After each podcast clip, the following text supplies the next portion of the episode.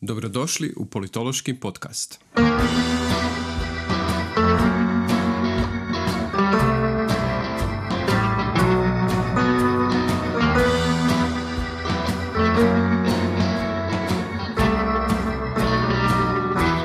U Politološkom podkastu razgovaramo sa politolozima i znanstvenicima iz srodnih disciplina o njihovim istraživanjima, objavljenim radovima te temama kojima se bave u svom znanstvenom radu.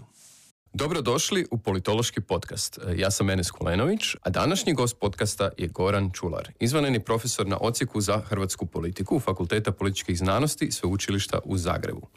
Profesor Čular se u svojem znanstvenom radu bavi političkim strankama i stranačkim sustavima te istraživanjem izbornih sustava, političkog sustava i demokracije u Hrvatskoj. No glavni povod za današnji razgovor je dvadeset sedma godišnja konferencija Centralno europskog politološkog društva, CEPSE, koja se održala krajem rujna u Dubrovniku. Domaćin konferencije bilo je Hrvatsko politološko društvo, čiji predsjednik je profesor Goran Čular. Gorane, dobrodošao u Politološki podcast. Enes, dobar dan, zahvaljujem ti na pozivu. Krenimo sa spomenutom konferencijom, a kasnije bi se onda okrenuo temama kojima se ti baviš u svom znanstvenom uh, radu. Pa onda prvo pitanje povezano upravo sa spomenutom CEPSinom konferencijom je da nam daš malo detaljniju sliku o toj konferenciji. Koja je bila glavna tema konferencije, koliko je bilo sudionika i s kojih sve zemalja su bili ti sudionici? Da, prvo možda da za slušatelje kažemo CEPSA, to je zapravo kratica Central European Political Science Association ili Srednjoevropsko udruženje za političku znanost i to je jedna regionalna organizacija nacionalnih politoloških udruženja u ovom dijelu Europe koja okuplja sada mislim osam država, oni su koncentrirani samo i isključivo na taj uži pojam Srednje Europe. Tako da je Hrvatska zadnja država, da tako kažemo, prema istoku ili jugoistoku, jel, koja je tu uključena i Austrija je e, uključena. To je jedna organizacija politološka koja već tridesetak godina funkcionira, ovo je bila dvadeset sedma mm-hmm. po redu e, konferencija i svake godine druga članica je domaćin konferencije i organizira. E, mi smo u dva navrata do sad, tisuću devetsto devedeset osme i dvije tisuće osme godine organizirali prijašnje CEPSA konferencije i onda nekako je bio red da to napravimo, došao je naš red već zapravo i prošao. Tako da je jedna od, jedan od motiva zašto smo se ovaj put toga uhvatili bio i to da nekako održimo taj jedan reputacijski e, ipak mm-hmm. nivo. Druga stvar je, i mislim da je to na kraju ispalo e, dosta dobro, druga stvar je to što smo igrom slučaja se povezali sa Sveučilištem u Dubrovniku koje nam je osiguralo i prostor, e, studentski dom je osiguralo sigura jedan jako dobar smještaj uh-huh. po dosta povoljnim cijenama za sve sudionike i zapravo dugo smo na tome, na tome radili. Bilo je sve ukupno, bila je izuzetno posjećena. Dakle, ja mislim da nikad u, u, u povijesti CEPSE nije bilo sto devedeset jedna prijava. I prvi put od kad postoji ta konferencija mi smo morali radi prostora i vremena, jer nismo mogli sve to mm-hmm. apsorbirati, e, morali smo zapravo selektirati paper. I to je, to je jedna stvar koja nije baš, kako da kažem... Nikome mila? Nikome, da, mila, ali se to moralo napraviti. Na kraju smo završili, jer su neki pri kraju već i odustali i tako dalje, završili smo sa sto dvadeset osam mm-hmm. izlaganja. Bilo je ukupno kolega sa, mislim, trideset i nešto institucija iz dvanaest država. Dakle, mm-hmm. pored ovih iz CEPSE bili su tu kolege iz Finske, iz Njemačke, iz Crne Gore i tako. A glavna tema je zapravo i uvijek ta, ta CEPSina konferencija otprilike tako izgleda da se uzme nekakav tematski povod koji u to vrijeme postoji i on nekako nama je bilo vrlo jasno da, da, da povodom e, ruske agresije na Ukrajinu, mm-hmm. da će to biti glavni povod i to smo na, nazvali rat i demokracija. E, i zapravo smo htjeli da izlaganja se vežu na čitav niz reperkusija na međunarodnoj razini, u smislu svjetske sigurnosti, u smislu svjetskog poretka, ali na nacionalnim razinama, pogotovo vezano za istočno-evropski i srednje-evropski dio koji je na kraju krajeva sa tom Ukrajinom i Rusijom dijelio jedan dio povijesti, jel? Da vidimo kako se, i pa i na stranačke sustave, i izbore, i, i, i sav taj, sav taj ovaj, tematski dio, i mislim, mislim da smo nekako u tome uspjeli jer smo imali za zapravo šest nekakvih tematskih streamova po nekim našim klasičnim eh, podjelama politologije. Eh, ono što na kraju možda mogu reći, što je bio jedan nus proizvod te, te konferencije, izrazito posjećene, kolege su nam i čestitali, bili su, čini mi se, zadovoljni, ali dva nus proizvoda za nas su pogotovo važna. Bilo je naših kolega s fakulteta jedno dvadesetak, ti si bio među njima isto, mm-hmm. jedan, i recimo baš smo komentirali da nikad tri večeri e, toliko zajedno nismo proveli e, i nikad ne bi proveli na instituciji da nije bilo tog jednog izdvojenog položaja. Jel, to je nekako jedna stvar koja mi je baš posebno draga, i druga stvar koja mi je draga da smo imali keynote speakera, našeg profesora Zakošeka, mm-hmm. i on je točno na zadnji dan, taj petak, to je bio z- zadnji dan e, trideset devetog petak, zadnji dan e, njegovog e, radnog odnosa, on je od ponedjeljka bio umirovljenik, e, održao je to, to predavanje, e, tako da mi je to recimo isto tako drago. Mm-hmm. I sad, nastavno na ovaj uvod koji si nam dao o funkcioniranju CEPSE, ideja iza CEPSine konferencije, godišnjih konferencija, mm-hmm. uvijek da se predstave aktualna istraživanja, i u ovom slučaju ti si spomenuo, to je stvarno impresivna brojka, sto dvadeset osam sudionika. Ali također i da se ostvare ovi dogovori, ti si spomenuo, ovdje je bila prilika da mi sami iz Zagreba se da, da, podružimo da. malo više da, da, da. i u formalnom i u neformalnom smislu, ali i također sa znanstvenicima iz drugih zemalja, iz ovog dijela Europa, spomenuo si ne samo iz ovog dijela Europe, nego bili su mm-hmm. ovdje sudionici iz e, drugih dijelova Europe. I suradnja u ovoj stvari postoji već kroz nekoliko znanstvenih časopisa e, koji se primjer fokusiraju na politološka istraživanja političkih procesa u centralnoj i istočnoj Europi, ali postoje i suradnja oko nekih istraživačkih projekata i timova u, sa različitih sveučilišta. Pa mene zanima iz tvoje perspektive mm-hmm. kao predsjednika uh, Hrvatskog politološkog društva, koji aspekti te suradnje su ti bili posebno zanimljivi, koje vrijedi istaknuti kad govorimo o tom nekakvom kružoku znanstvenog istraživanja u sklopu CEPSE? Da, pa jedan problem sa, sa tim, kako da kažem, regionalizacijom mm. političke znanosti i istraživanja, pogotovo za ovo naše područje, je zapravo primijećen već ima desetak ili petnaest godina. Naime, što se dogodilo? Naravno, to su sve društva koja su prije tridesetak godina krenuli sa svojom tranzicijom, e, većinom uspješno, kasnije su pojedina došla u nekakve probleme, ali e, i na početku su se zapravo isticale te razlike između tih novih demokracija i starih demokracija.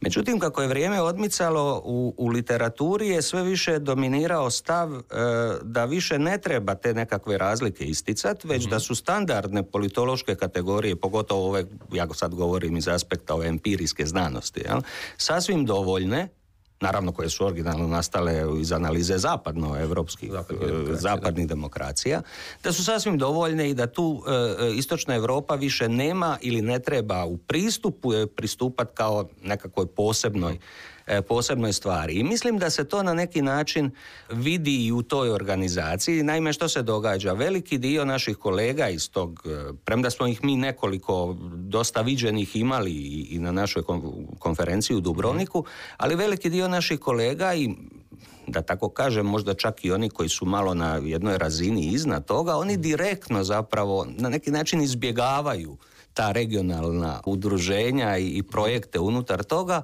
i direktno sudjeluju i komuniciraju, da tako kažemo, u svjetskoj znanosti, što to politologiji, što god to je značilo.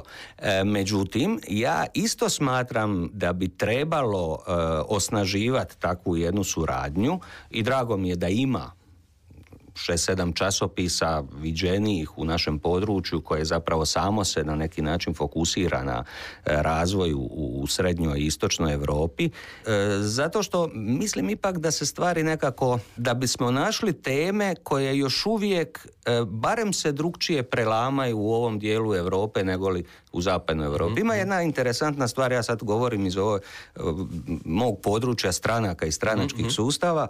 Na samom početku zapravo se jako brzo primijetilo i pogotovo zapadni politolozi su bili dosta pesimistični oko, oko razvoja tih, ovaj, recimo jedan Peter Mayer u svojim ranim tekstovima iz devedesetih je rekao ne, u istočnoj Europi vi ima, tamo nemate stranke, tamo su to see-saw parties, nema stabilnosti sustava, nema ovo.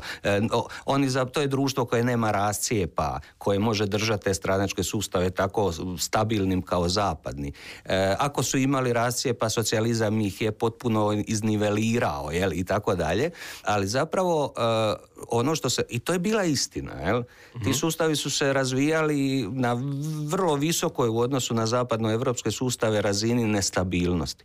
Ali ono što se u međuvremenu dogodilo, nije se dogodila kon, konvergencija istočne Europe prema zapadnoevropskim standardima, uh-huh. nego upravo obrnuto. Da. Danas su istočna Europa i zapadna Europa, gledano u tom smislu, jel, puno, puno sličniji jedan drugoj, ali zašto? Zato što je zapadna Europa, zapadnoevropski sustavi doživjeli u međuvremenu nevjerojatne promjene. Dakle, ono što se događa danas u zapadnoj politici, to prije trideset četrdeset godina nije bilo zamislivo. Da iz izbora, u izbore ti imaš novu stranku koja se mm-hmm. pojavljuje, da se ti stranački sustavi rišaflaju e, takvom brzinom, da ta volatilnost je narasla za nekoliko puta u odnosu na njihove prosjeke, ne znam, od četrdeset pete do devedesete koji je bio osam posto. Niko u istočnoj Europi nikad nije dosegao tako nisko.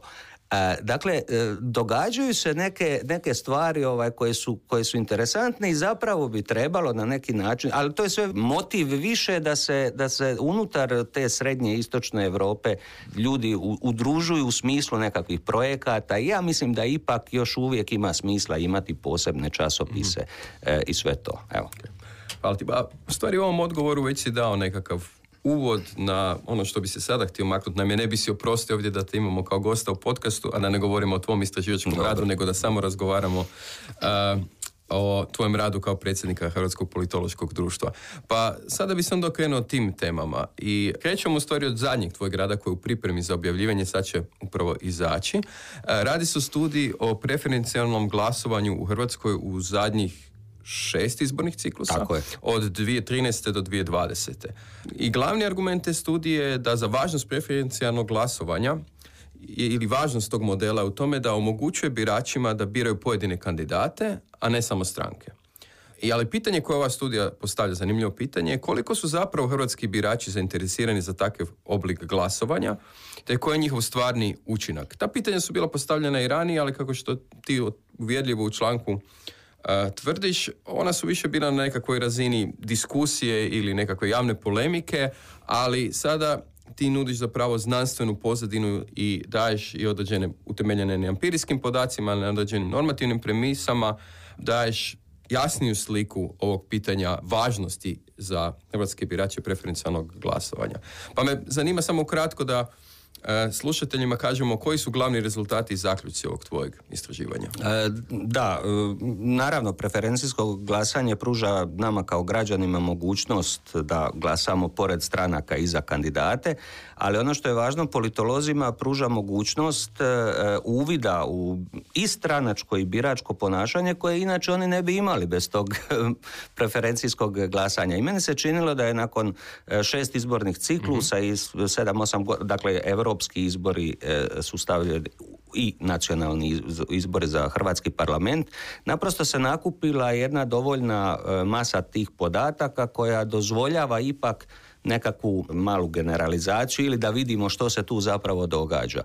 Pogotovo zato što u javnosti to pitanje kod niza političkih aktera ili aktera iz civilnog društva ili naših kolega, jel, koji traže već određene reforme toga mm-hmm. i povećavanje mogućnosti biračima, institucionalnih mogućnosti po pravilima, jel, da, za efekt njihovog preferencijskog glasa.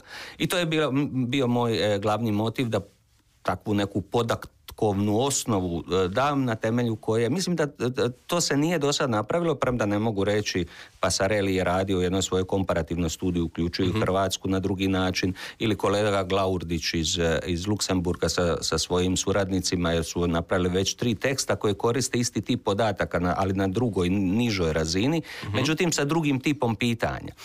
E, da, temeljni nalazi su zapravo da ti, ti efekti komparativno gledano, jer sam imao jednu doduše ad hoc, ne potpuno sustavnu komparaciju, jer to nije ni bio ovaj cilj teksta, sa istovrsnim preferencijskim sustavima drugdje u Europi, zapravo nisu tako mali. Premda se nama može čini da to što birači na tim našim izborima nikad nisu izabrali više od pet šest, pa najviše devet posto zastupnika koji ne bi bili izabrani da nije da bilo, bilo preferencijskog mogućnosti. To je jedna mala simulacija koja naravno kao i svaka simulacija nije idealna. neke, neke pretpostavke iz toga ne možeš isključiti, recimo kako bi stranke onda formirale liste i tako dalje. Ali to se pokazalo, pokazalo se da i u drugim sustavima, austrijskom, recimo švedskom, bugarskom i tako dalje, koji su na vlas ili gotovo isti kao hrvatski, da su ti efekti još i manji. Ono što se na razini ponašanja pokazalo jeste da e, hrvatski birači e, suprotno tim, da tako kažemo, aktivističkim i optimističkim stavovima o biračkom tijelu, e, da hrvatski birači zapravo e, dosta koriste taj glas, mm-hmm. komparativno, gotovo usporedivo sa najčešće, jer to je opcijski glas, birač ga može i ne mora koristiti, ali s druge strane ga koriste više da bi zapravo potvrdili svoju lojalnost stranci, povjerenje u stranački mm-hmm. redoslijed kako je stranka to, nego li ono što možemo interpretirati kao decidirano želju da promijeni raspored, odnosno da, da tako kažem, progura nekog kandidata sa dna ljestvice kojeg je stranka stavila niže nego li što birač misli da bi trebao. Dakle, vrlo jasan je nalaz da to preferencijsko glasanje naši birači, agregatno gledano, više koriste zapravo za to iskazivanje povjerenja u stranku. To je vrlo interesantno, jer kad mi dođemo na razinu iskazivanja stavova tih mm-hmm. istih birača, bilo u javnosti možemo godinama već slušati, bilo u našim anketnim istraživanjima, i to nije naravno ništa različito od zapadne Europe, dakle stranke su od svih institucija najgore prolaze u tom povjerenju. Velik, jako niska razina povjerenja. Jako, to je užasno niska razina povjerenja u političke stranke, ali nekako ponašanje birača izmjereno na ovaj način, meni govori da njihovo ponašanje ipak ne slijedi te njihove stavove. Eli, to je nekako jedan od nalaza koji mi se čini da je, da je interesantan. E, ima tamo i drugih nalaza, možda je, sad bi to bilo detaljiziranje čiji birači e, se drugčije malo, s obzirom na stranke, mm-hmm. ponašaju. Recimo, pokazalo se da birači, to je isto interesantno, novih stranaka, mm-hmm. manje koriste taj svoj preferencijalni glas. Intuitivno bi se mislilo možda obrnuto. Tako da. je, tako je. Mislim, nove stranke, njihovi lideri zapravo prednjače u toj nekoj čak generalnoj antistranačkom jeli, raspoloženju ili vrlo, vrlo ovaj, e, često pretpostavljaju da je pravi odnos u politici individualni odnos birača i zastupnika, jeli, gdje, premda su formalno stranke, ali nema veze. S druge strane, njihovi birači e, manje koriste nego li birači starih stranaka, to su većinom onda H D Z, H D Z i S D P, S D P i još nešto malo, jel? I više koriste taj svoj glas da bi iskazali, dakle, grupiraju ga, koncentriraju ga više recimo na prvog na listi. Što je jedan vrlo jasan, jasno iskazivanje podrške stranci, odnosno čak i tom kandidatu, mm-hmm. jel, koji je. E, e, to je recimo jedan interesantan nalaz i drugi koji bi možda izdvojio je da se je pokazalo da birači desnih stranaka mm-hmm. e, koriste više svoj glas nego birači srednj, e, ovaj, e, stranaka centra i, i ljevice. Mm-hmm. I sad dobro, to bi možda i očekivali u, u smislu ovih teza da desni birači, desne stranke možda više poštuju hijerarhiju, više, više lojalniji su, ima nekih nalaza, pogotovo za H D Z, da ima vrlo lojalne birače i tako dalje.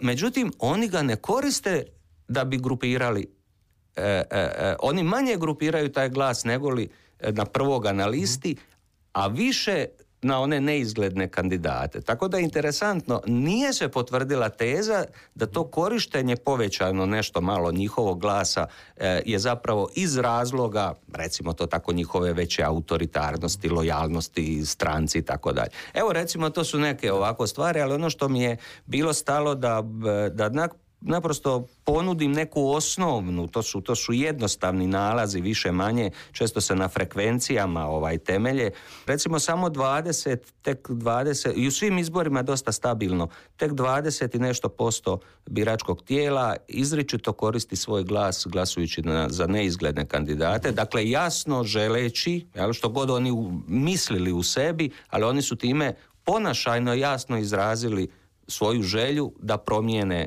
poredak.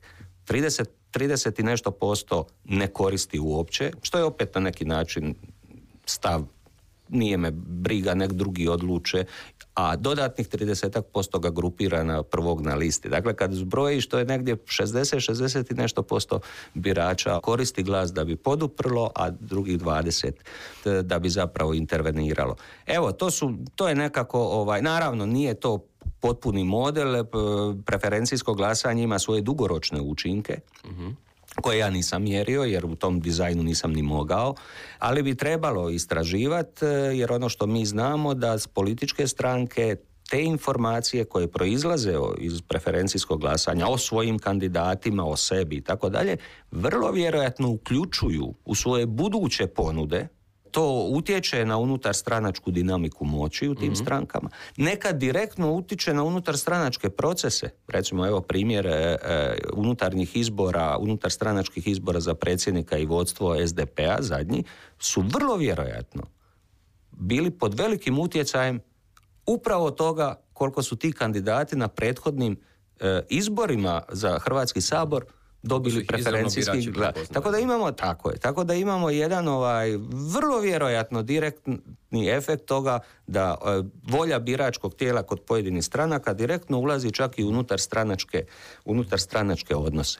Tako da ovaj ta studija u tom smislu ima ograničenja, ali mislim da je jedna dobra ovaj podatkovna osnova za sve one koji misle, kako da kažem, da bi trebalo ići u reformu e, tog sustava, jer ono što se, svi su složni u jednom, da bi trebalo povećati broj preferencijskih glasova koje birač ima na raspolaganju i dva, da bi se u isto vrijeme smanjio prag za računanje tih glasova.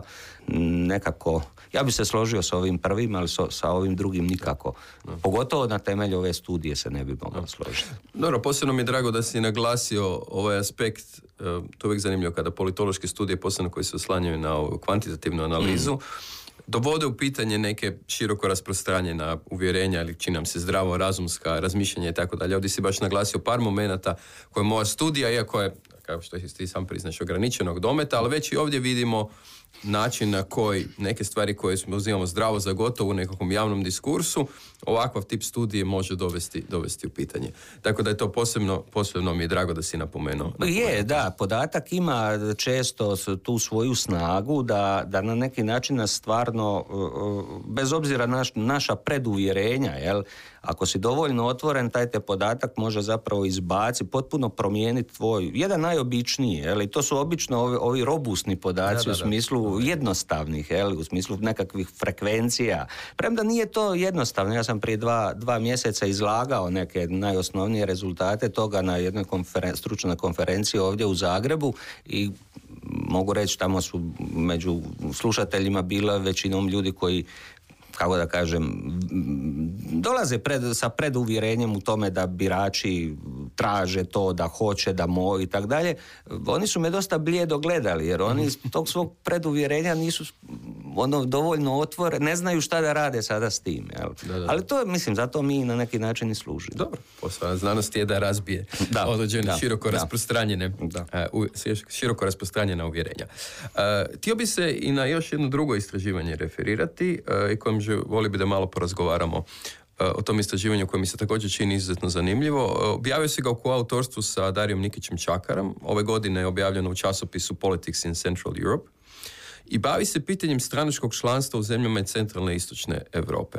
I zanimljiv rezultat ovog istraživanja je da stranačko članstvo, komparativno govoreći, je najviše u državama bivše Jugoslavije. objašnjenje koje zagovarate u članku je da se ta činjenica može primarno objasniti velikim utjecajem pronacionalističkih pokreta u periodu demokratske tranzicije devedesetih i također klijentelizmom. Pa bi te zamolio malo detaljnije samo da nam objasniš kako ste došli do toga zaključka. E, da, to je jedan članak koji smo, ja moram reći, kolega Dario Nikić Čakar i ja jako, jako dugo e, vodili, radili, on nikako da ugleda ovaj, nekako svjetlo dana. Nekoliko puta smo različite verzije toga prezentirali na raznim ovaj, konferencijama, pa su nam i sugerirali da napravimo dva, jedan metodološki, jedan supstancijalni, tako na kraju smo ipak se odlučili ovako, onda je, nam je trebalo još jednu godinu, dvije dana da ga objavimo, ali mi je jako drag članak. Tamo, tamo smo zapravo, s jedne strane, mislim da smo, ovo samo da kažem, paralelno nekako sa radom na članku, mi smo ušli u jednu istraživa, međunarodnu istraživačku grupu koja se bavi političkim strankama. Mm-hmm. To je Political Party Database, tako se zove, i to vode Susan Scarrow iz Amerike, Pogunke iz Njemačke i tako, dakle, ljudi koji su u tom području eh, E, etablirani. Etablirani, ima nas, ne znam, možda četrdeset i pedeset, svak mi za, zapravo prikupljamo podatke za svoje nacionalne države i političke stranke iz raznih izvora i tako dalje. I onda smo i uz pomoć toga i uz pomoć neke naše online ankete koju smo poslali na sto dvadeset osam adresa tajnika sto dvadeset osam stranaka u istočnoj Europi. Nije se toga vratilo kao i obično, ovaj, tek nekakva trećina ili nešto malo više. Ono što nam je bilo važno, i to je prva stvar nekako što taj tekst, mi tu, mislim, definitivno raskršćavamo sa jednom tezom koja je iz, od zapadnih politologa uvijek bila naglašavana kroz mm-hmm. tekstove, a koja se temelji na potpunom selekcijskom bajasu. Dakle, imajući poda... Oni su naravno pričali o, o užasnom, rapidnom padu stranačkog članstva u zapadnoj Europi još od devedesetih i tako dalje. I onda je obično zaključak kao u istočnoj Europi je još i gore, jel, tamo tek nema članova u strankama. Međutim, oni su to, oni su, njima su bili dostupni podaci možda iz Češke, Poljske, e, e, Slovačke, Mađarske, a to su uistinu, te, te višegradske ovaj, zemlje su uistinu demokracije sa vrlo, vrlo niskim, gotovo najnižim u Europi stopi stranačkog članstva. Uh-huh. Ono što smo mi napravili je da smo uključili svih sedamnaest, drž- sedamnaest država, sto dvadeset osam stranaka u, u tim državama i zapravo pokazali kada se uključi puno širi krug država, a pogotovo bivše jugoslovenske države u cijelu tu priču, da one užasno puno dižu postotak članstva ukupni istočne Europe, koji onda postaje čak veći nego od zapadne. Jel? I druga stvar koju, koju smo onda vidjeli e, jeste da za razliku od zapadne Europe mi ovdje imamo vrlo jasna grupiranja regionalna. I tako da je nekako nam te, te države, e, kako tamo i zovemo post-Jugoslavije, su nam se pokazale da odstupaju jako puno od ostalog dijela mm-hmm. istočne Europe. I onda smo se pitali kako to objasniti? Jel? Ono što nam se nama čini, recimo da to nije bio, prvo što ti pada na pamet da je to tip socijalizma. Jugoslavenski socijalizam je bio, bio različit, puno da, otvoreniji, puno participativniji, puno legitimniji na kraju krajeva, jel? Negoli, negoli drugi socijalizmi koji su faktički nastali tako da je Crvena armija ga uvela nakon Drugog svjetskog rata. E, ali se pokazalo, barem na tome što mi mjerimo, da nema neke posebne, da nije to nekakav poseban razlog. Ali ono što je, jeste taj tip tranzicije i pogotovo u državama gdje je on bio povezan sa tim nacionalnim pokretima, mm-hmm. koji je na kraju rezultirao opstankom te glavne stranke. Nacionalni pokreti su bili recimo i u baltičkim državama, ali oni su tamo nisu rezultirali dominantnom strankom iz tog nacionalnog pokreta.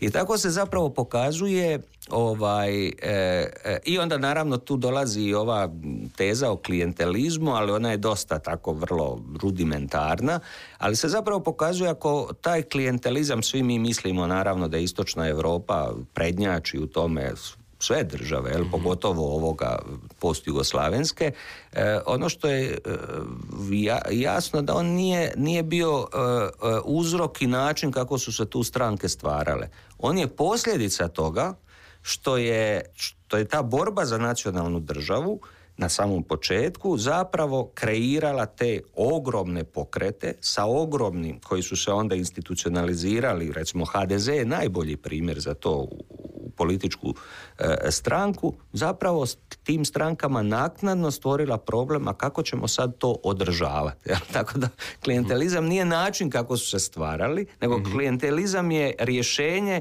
ako ga ima, jel, kako, kako održavati sada tu ogromnu ovaj, masu. Evo, mislim, kažem, tu treba naravno raditi puno istraživanja daljnjih. Ono što se često događa u toj našoj kvantitativnoj znanosti, koja je dosta sofisticirana na velikom broju slučajeva i tako dalje, da autori vrlo brzo pređu preko nekih varijabli. Recimo, oni stave regiju kao kontrolu i previše se ne pitaju šta se tu događa. Mi smo zapravo htjeli iznutra vidjeti ima li tu nekakvog, nekakvog mesa za nekakve tipove e, i naravno dati nekakav tip, kažem ponovo, vrlo preliminarnog objašnjenja. Mm-hmm. Izvrsno. I sad u zaključnom dijelu razgovora e, okrenuo bi se pitanju koje nam se ponavlja iz epizode u epizodu, mm-hmm. koji svakog gosta molimo da nam nešto kaže o njegovom viđenju šire uloge i razvoja političke znanosti u budućnosti. I ovdje konkretno, u stvari kako ti vidiš smjer razvoja politologije, koji aspekti tog razvoja ti se čine najzanimljiviji, a posebno ovdje u fokusu onog što je tvoj istraživački rad, to je su komparativna mm. politika i hrvatska, znači, hrvatska politika. Da. Pa, da, to je, pitanje ti je ovako dosta povezano, ja ću na prvi, ali ima nekoliko dijelova, ja ću na prvi dio pitanja što mislim o razvoju politologije reći da ne mislim e, najbolje. Uh-huh. E, nekako mi se čini, mislim, ti možeš reći da se to uvijek u svim fazama, i prije dvadeset i četrdeset godina uvijek ljudima činilo, ali nekako mi se čini e, da smo i po našim časopisnoj produkciji, govorimo o politologiji generalno, uh-huh. i po svim drugim stvarima jako, jako funkcioniramo u nekim vrlo, vrlo zatvoro, zatvorenim metodološkim oborima.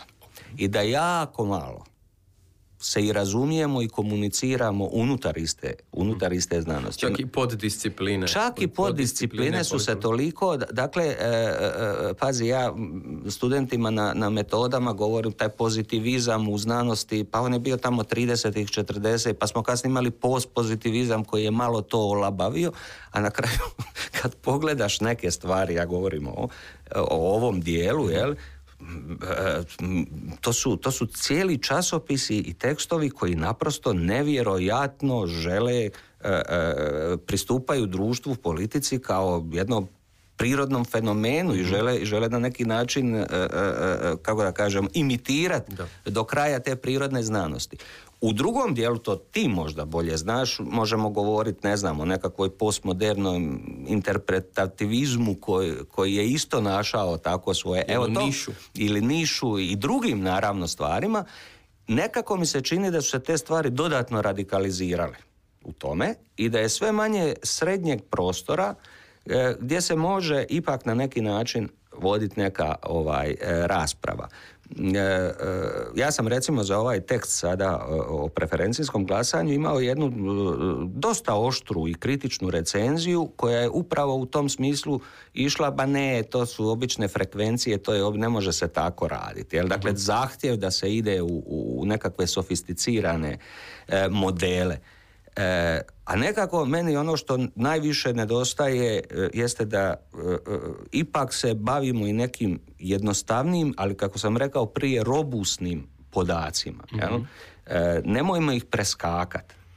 I na kraju krajeva to je nešto što će, što drugi ljudi koji nisu iz to pod područja i metodološki mogu opet razumjeti. Jel? Ja znam da su časopisi u prvom redu služe za to da znanstvenici komuniciraju između sebe, da si dijele informacije e, o spoznajama, metodama, primjenama i svim ostalim i na to je način kako se kumulira znanje. Ali mi je žao što, uh, mislim na kraju krajeva da, da ni, ne bi bilo zgorega da te tekstove mogu pročitati i drugi politolozi i razumjeti na neki način, a i, a i izvan toga. Šira znanost. Jel, nekako, nikako ne mogu, i, i tu nekako čini mi se slijedimo ovu prirodnu znanost, mislim, ti tekstovi koji one objavljuju, mislim, vrijede samo njima, vjerojatno, jel, ako svi kad počeo čitati medicinske ili neke druge. Evo, to je nešto što, a s druge strane, mislim da su najzanimljivije upravo te stvari kada se ipak kroz neke prvenstveno knjige ili prvenstveno neke autorske stvari, uh-huh. dogodi, to nije jako često, ali se dogodi da neko uspije sve te probleme ipak integrirati u neko vrlo jasno pitanje koje, koje nas sve muči i iz koje kod područja radio ti možeš doći. I, i kad je riječ o komparativnoj politici, to je zadnjih dvadeset godina sasvim sigurno sudbina liberalne demokracije, uh-huh. recimo. To je uh-huh. najšire gledano. Unutar toga, naravno, imaš jednu veliku raspravu koja je isto tako o populizmu, čitav nizit. E, i, I tako, recimo, ja se, ima deset godina je posthumno objavljena knjiga Ruling the Void of Petera, od Petera Mayera. On, on je, nažalost, dvije tisuće jedanaeste umro. E, a bio je, bio je sa, zajedno sa Richardom Katzom zapravo na neki način najviše napravio u tom podpodručju stranaka i stranačkih sustava, ali uvijek su to radili tako da su gledali reperkusije toga i oba strana uvjetovana sa funkcioniranjem cijele demokracije. I ta njegova knjiga Ruling the Void, on je na kraju dosta, ovaj, kako da ja predajem političke stranke i to nije nešto, ovaj, njegova prva rečenica je da je vrijeme stranačke demokracije prošlo. To mu je prva jednostavna rečenica kojom, ko, s kojom knjiga, a cijeli život posvetio stra, strankama. Da, kreće sa šok rečenicom. E, I naravno, evo, recimo takve neke stvari koje integriraju te naše spoznaje i koje nam na neki način daju e, mogućnost da ipak sagledavamo što se to... A to nije jednostavno, jer tu ima puno strujanja, jeli, koje... i vezano za, za, za stranke i stranački sustav, i za participaciju, i za seljenje bitnog političkog na neke nadnacionalne e, razine odlučivanja, i za puno je puno tu stvari koje se ovaj e, događaju i nije to uvijek jednostavno obuhvatiti u neke jedno, kako da kažem, jasne i jednostavne, čak i postavljanje problema, a kamoli još davanje nekakvog, nekakvog odgovora. Kad je riječ o nacionalnoj politici, e, jako me zanima, premda nisam baš do kraja puno tome se posvetio, e, taj odnos e, redistribucije i utjecaja redistributivnih politika ili obećanja stranačkih na birače. Zašto? E, mi trideset godina imamo svoju lokalnu teoriju funkcioniranja stranačkog natjecanja i sustava, još je profesor Zakošek, Mirjana Kasapović i taj, taj dio ovaj, postavili ranih devedesetih i ona se zapravo nastavlja i svako malo potvrđuje. Da je naša e, e, kompeticija vrlo jednostavna, događa se oko jedne osi, to je ona kulturološka dimenzija ideološkog natjecanja, ljevica, desnica, liberalizam, konzervativizam, sa svim ovim simboličkim ovaj, elementima iz naše prošlosti ili, ili sadašnjosti. I nikad tu nije bilo mjesta za nikakvu utjecaj redistribucije ekonomskih stavova. I, dakle, ono što, što se nekad sa zapadnom Europom dominantno povezivalo. Kao što vidimo, ni to već davnih godina je ovaj, razbilo se, ako je i bilo upitno. E, I naravno, sva naša istraživanja pokazuju da stvarno ta ekonomska dimenzija ne igra ulogu u tome. I neki naši mladi kolege, koji dok su, kad su došli kao mladi, kao kolega Henjak, on je jako bio na to ovaj, ono, nafutren da, da pokaže da ipak ta ekonomija, ali onda je morao priznati da ne može izvući to iz podataka. Međutim, ja nekako mislim da, i to me ono strašno zanima, da je unutar te kulturološke dimenzije nekako ta, ta, ta, ta redistributivna politika i ekonomska dimenzija i procjena svog better off individualnog ili nacije kao cjeline nebitna, nekako je sklupčana. Jedino što mi nismo uspjeli naći dobre indikatore koji bi to na neki način izvukle. Jel? Nekako uvijek imam, imam, imam e, e, osjećaj za to, da je to mora biti tako, a da mi zapravo govorimo o ovom našem i više kolega koji se bave tim našim National Election Studies, ovaj, nismo nekako uspjeli to, e, to na, na najbolji način zahvatiti. Mora biti nešto e, što Ako bi uspjeli zahvatiti, možda bi se pokazalo, jer e, bez obzira na sve, naša politika je već trideset godina jako redistributivna. Samo što se ta redistribucija možda jasno ne pokazuje u izbornom natjecanju, u stranačkim programima, e, nego se uvijek događa negdje na nekim rubovima politike, u srazu s nekim ili u, u suradnji sa nekakvim posebnim skupinama i tako dalje. Evo, to je recimo nešto što me, a naravno ima i puno drugih pitanja kojima se ljudi mogu baviti. Pa, dobro, hvala ti, dao si nam jedno, možemo reći, malo depresivnije viđenje politologije, ali na neki način štof i za ovaj podcast, ili ideja i podcasta jest upravo o tome da ne samo približi istraživanja koja možda onda čita, kako ti upozoravaš, jako specijalistička e, grupa ljudi, da preširi ne samo u politolozima nego i e, drugima koji se bave s, s rodnim istraživanjima o društvenim znanostima u Hrvatskoj, a i s druge strane da upravo približi možda i javnosti koju zanimaju, zanimaju te, te teme. Ali dao si nam i ovu pozitivan, pozitivan šlagvort, upravo ona istraživanja koja nas još uvijek očekuju i kojima se radujemo da možda u budućnosti ponovo porazgovaramo s tomu. Gorane, hvala ti puno na gostovanju u Politološkom podcastu. Enese, hvala tebi na pozivu.